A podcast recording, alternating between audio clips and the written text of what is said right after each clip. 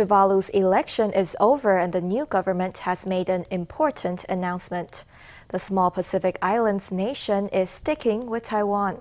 But the end of February had even more good news for Taiwan, as the European Parliament has passed two more resolutions that call on the world to support Taiwan's security in its international participation.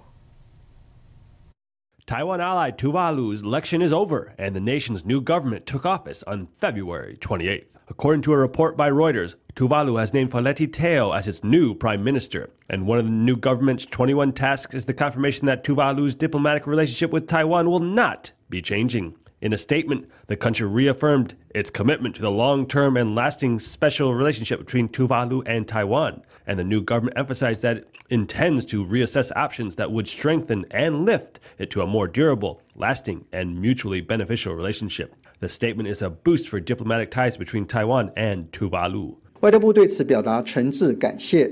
The Ministry of Foreign Affairs would like to express our sincere appreciation for our 45 year diplomatic partnership with Tuvalu. Our two nations' enduring friendship is based on the foundation of shared common values and a mutually beneficial relationship in which the two countries have implemented cooperation projects in various domains that facilitate Tuvalu's administrative priorities. Going forward, we'll continue to deepen our collaborative relationship with Tuvalu.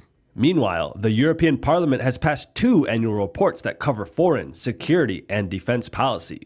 One resolution states that neither Taiwan nor China is subordinate to the other, and that only Taiwan's democratically elected government can represent the Taiwanese people on the international stage.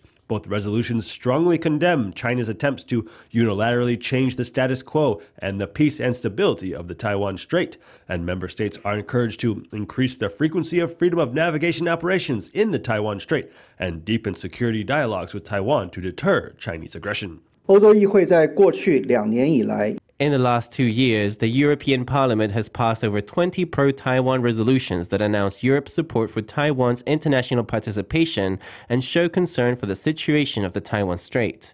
The Ministry of Foreign Affairs would like to welcome the European Parliament to continue to work with us and would like to express our sincere appreciation to them. 世界各国民主同盟国家 Countries around the world and our democratic allies have observed China's intimidation and authoritarian actions. These actions prove that Taiwan is on the right path. We're extremely confident about expanding Taiwan's diplomatic space, and so we hope governments and their people can support us. Diplomatic support ranging from the European Parliament to Tuvalu serve as proof that Taiwan's foreign policy is taking the right diplomatic path.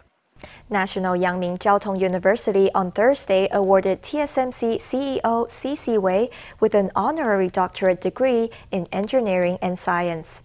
The ceremony was attended by TSMC founder Morris Chang and Hon Hai Chair Young Liu. Chang praised Wei as the best prepared CEO he knows. Let's hear from him.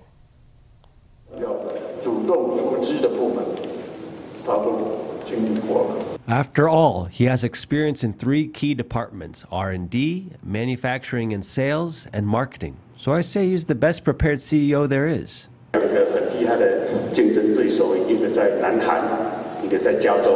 There are two great rivals, one in South Korea and one in California. They're still working hard on their products and they want to compete with TSMC, but there's no way that that's going to happen. To thrive in the semiconductor sector, you can't work alone. TSMC Chair Mark Liu is set to retire after the company's annual shareholders meeting in June, and he is expected to be replaced by Wei. On Wednesday, TSMC announced a personnel shuffle within the company. YJ Mii, who is currently Senior Vice President of Research and Development, and YP Chyn, who is currently Senior Vice President of Operations, will become Executive Vice Presidents and Co Chief Operating Officers. The move is paving the way for a new generation of leaders for when Wei takes over from Liu. We turn now to New Taipei's Sanchong district, where a construction project caused two apartment buildings to tilt earlier this week. After two nights sleeping at a hotel, residents have been given the green light to return home. After a series of assessments carried out by three different engineering and architecture associations, authorities have determined that the buildings are safe and habitable. Some residents have already returned home and report that the tilting have left them with uneven floors and doors that no longer close shut. Others haven't been so brave, despite the assurance from experts that the apartments are safe. The residents of the tilted buildings were finally allowed to return home after sleeping two nights in a hotel. We plan to do some tests ourselves, such as rolling a ball or a water bottle on the floor. The main thing is that tonight we'll be approaching the government, technicians, and lawyers to discuss matters related to the rights and interests of residents. On Wednesday night, the Disaster Response Center held a meeting with officials from the New Taipei Public Works Department and Social Welfare Department, as well as local residents.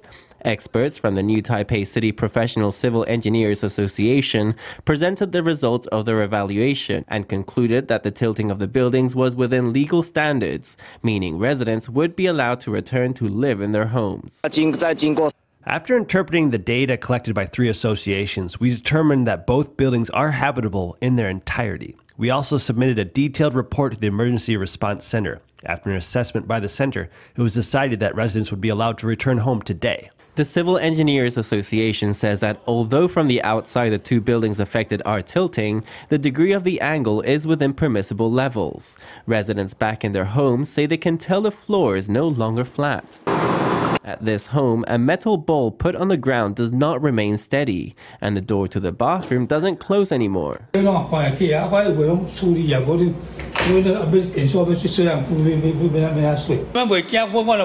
Only some of the older residents have returned. The younger ones haven't come back because they're afraid. I had no choice but to come back and see what I can do about it. I haven't been home in several days, so being here, I can see where the damage is. Though the results of the assessment say the buildings are habitable, some residents are afraid of going back. With it tilting so apparent to the naked eye, it's hard to feel at ease in the buildings. As for residents who may have problems with the living spaces or those who have any concerns, the developer will offer them detailed explanations and compensation. Technicians specializing in civil engineering, architecture, and structures have assured residents that the buildings are safe, but it remains to be seen whether residents feel that way too. The government has released its latest statistics on the economy. Unemployment dropped for the fifth month in a row in January, hitting 3.31 percent. That's the lowest figure for the first month, five, first month of the year in 24 years. And the number reflects the labor shortages Taiwan is currently experiencing. The government statistics agency also adjusted its 2024 GDP growth forecast up 0.08 percentage points to 3.43%. Domestic demand is playing a big role in the economy and posing challenges to businesses.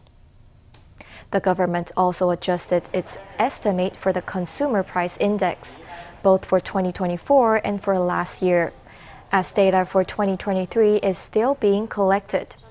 The CPI estimate for 2023 was raised to 2.46%, and the estimate for 2024, which originally stood at 1.64%, has been increased by 0.21 percentage points to 1.85%. The statistics agency says the CPI will likely rise again in April, when electricity rates are expected to go up. Applications are open for the New Taipei Enterprise Classic Awards, which recognizes outstanding businesses based in New Taipei. FTV reporter Steffi Yang spoke to New Taipei Economic Development Director Ho Yiming to find out more.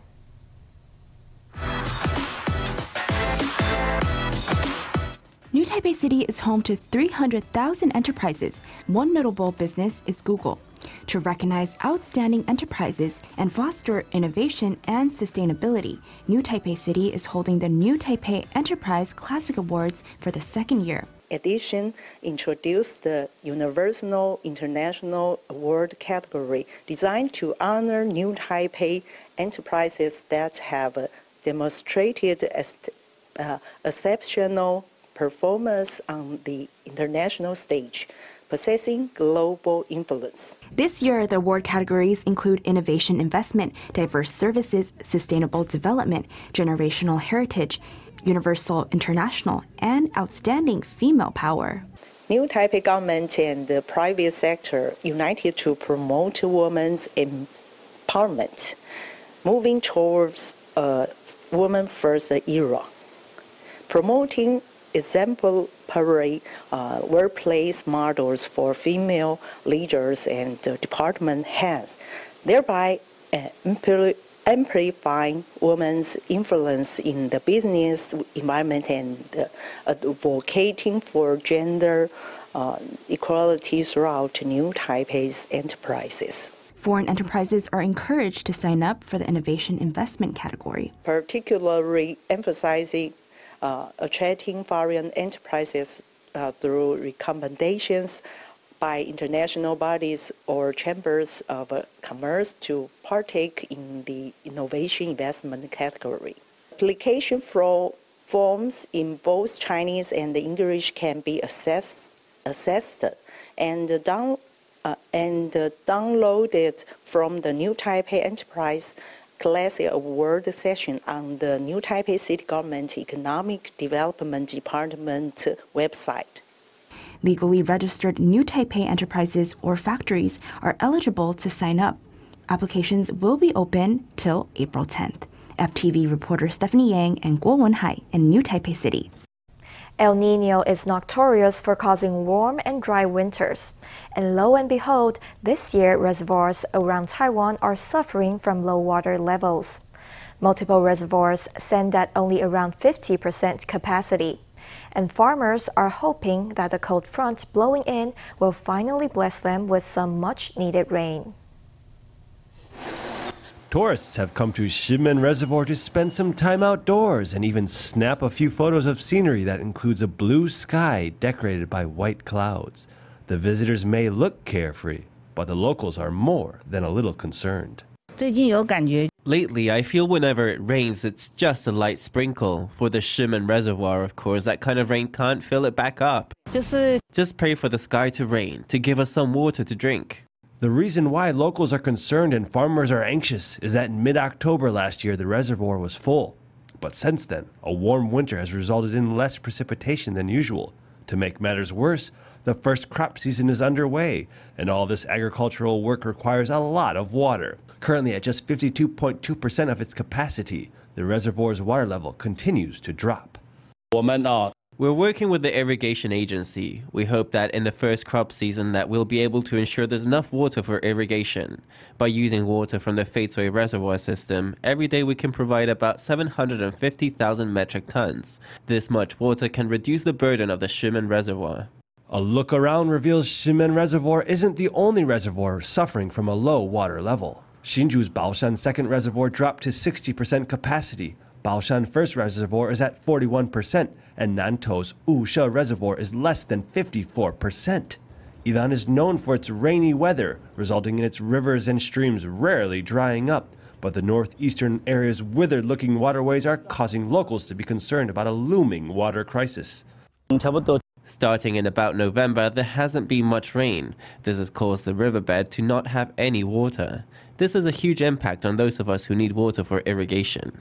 There's less precipitation this year due to El Nino, so all the public can hope for is that the front blowing in tonight will bless the land with enough rain to solve a potential water crisis.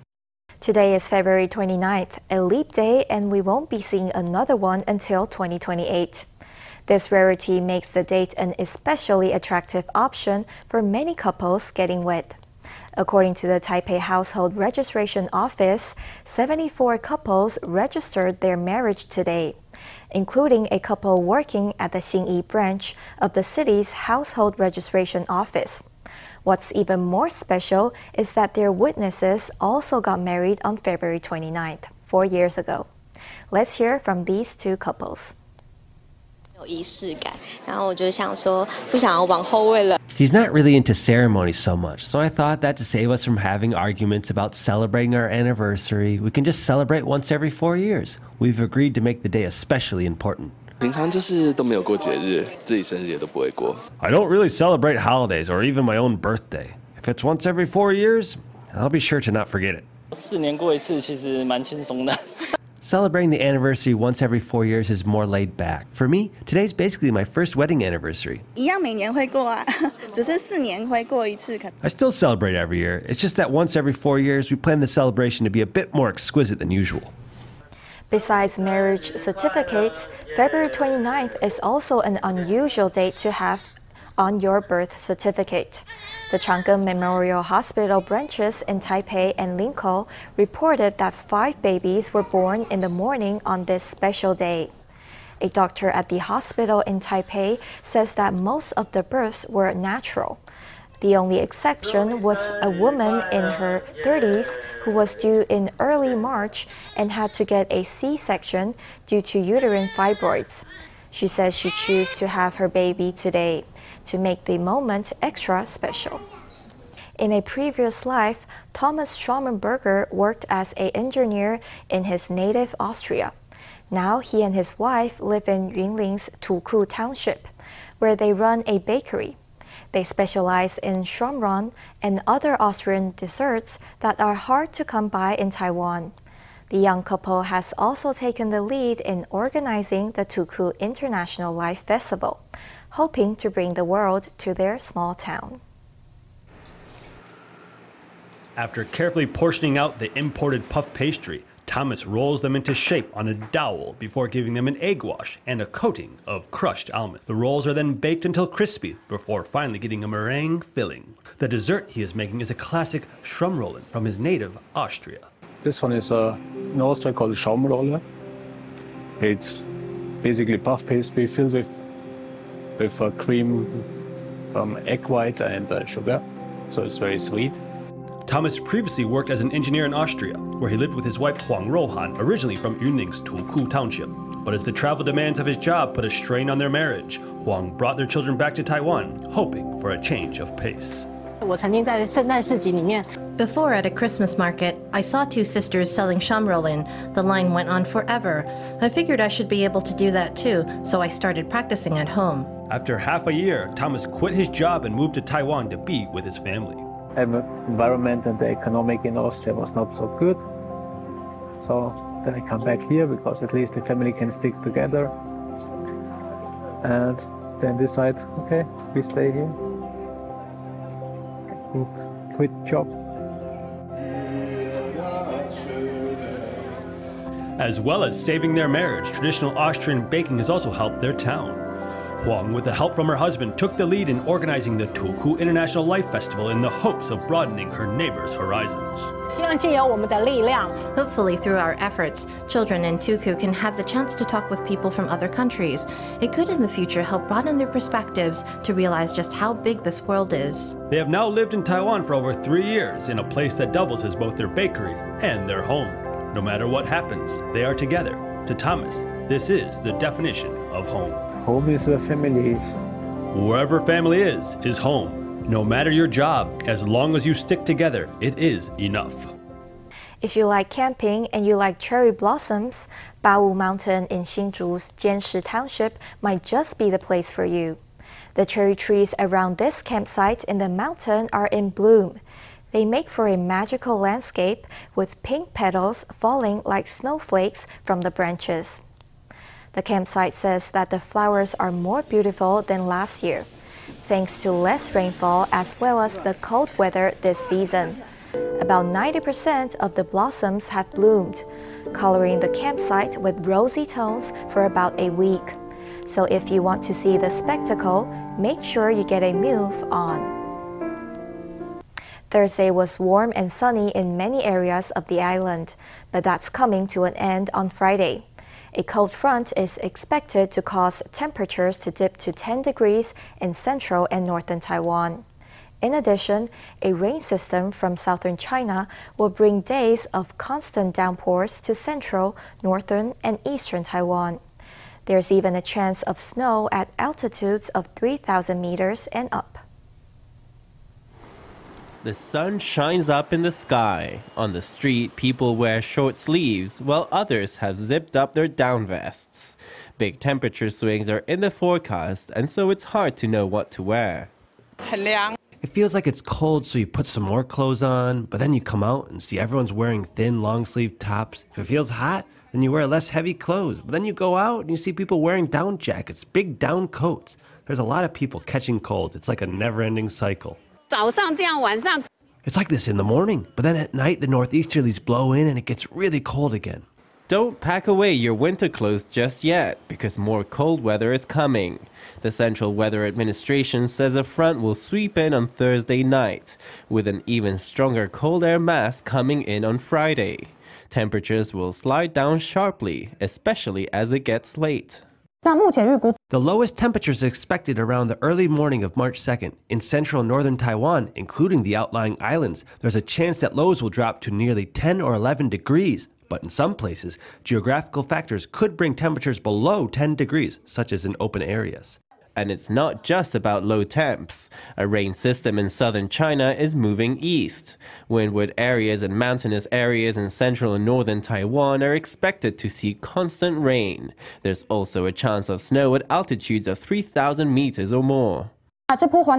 The rain system from southern China will affect quite a large area. In central and northern Taiwan, as well as the northeast coast, the rains will last longer. Lower temperatures and high moisture levels could deliver snow to peaks between 3,000 and 3,500 meters in central and northern Taiwan. The cold weather won't ease up until Sunday. Temperatures are expected to bounce back on Tuesday with highs of 30 degrees island wide, but the heat will be short lived. From Wednesday, another cold front will send temperatures down for a few days. So, moving forward, it's a good idea to keep an eye on the forecast and dress accordingly.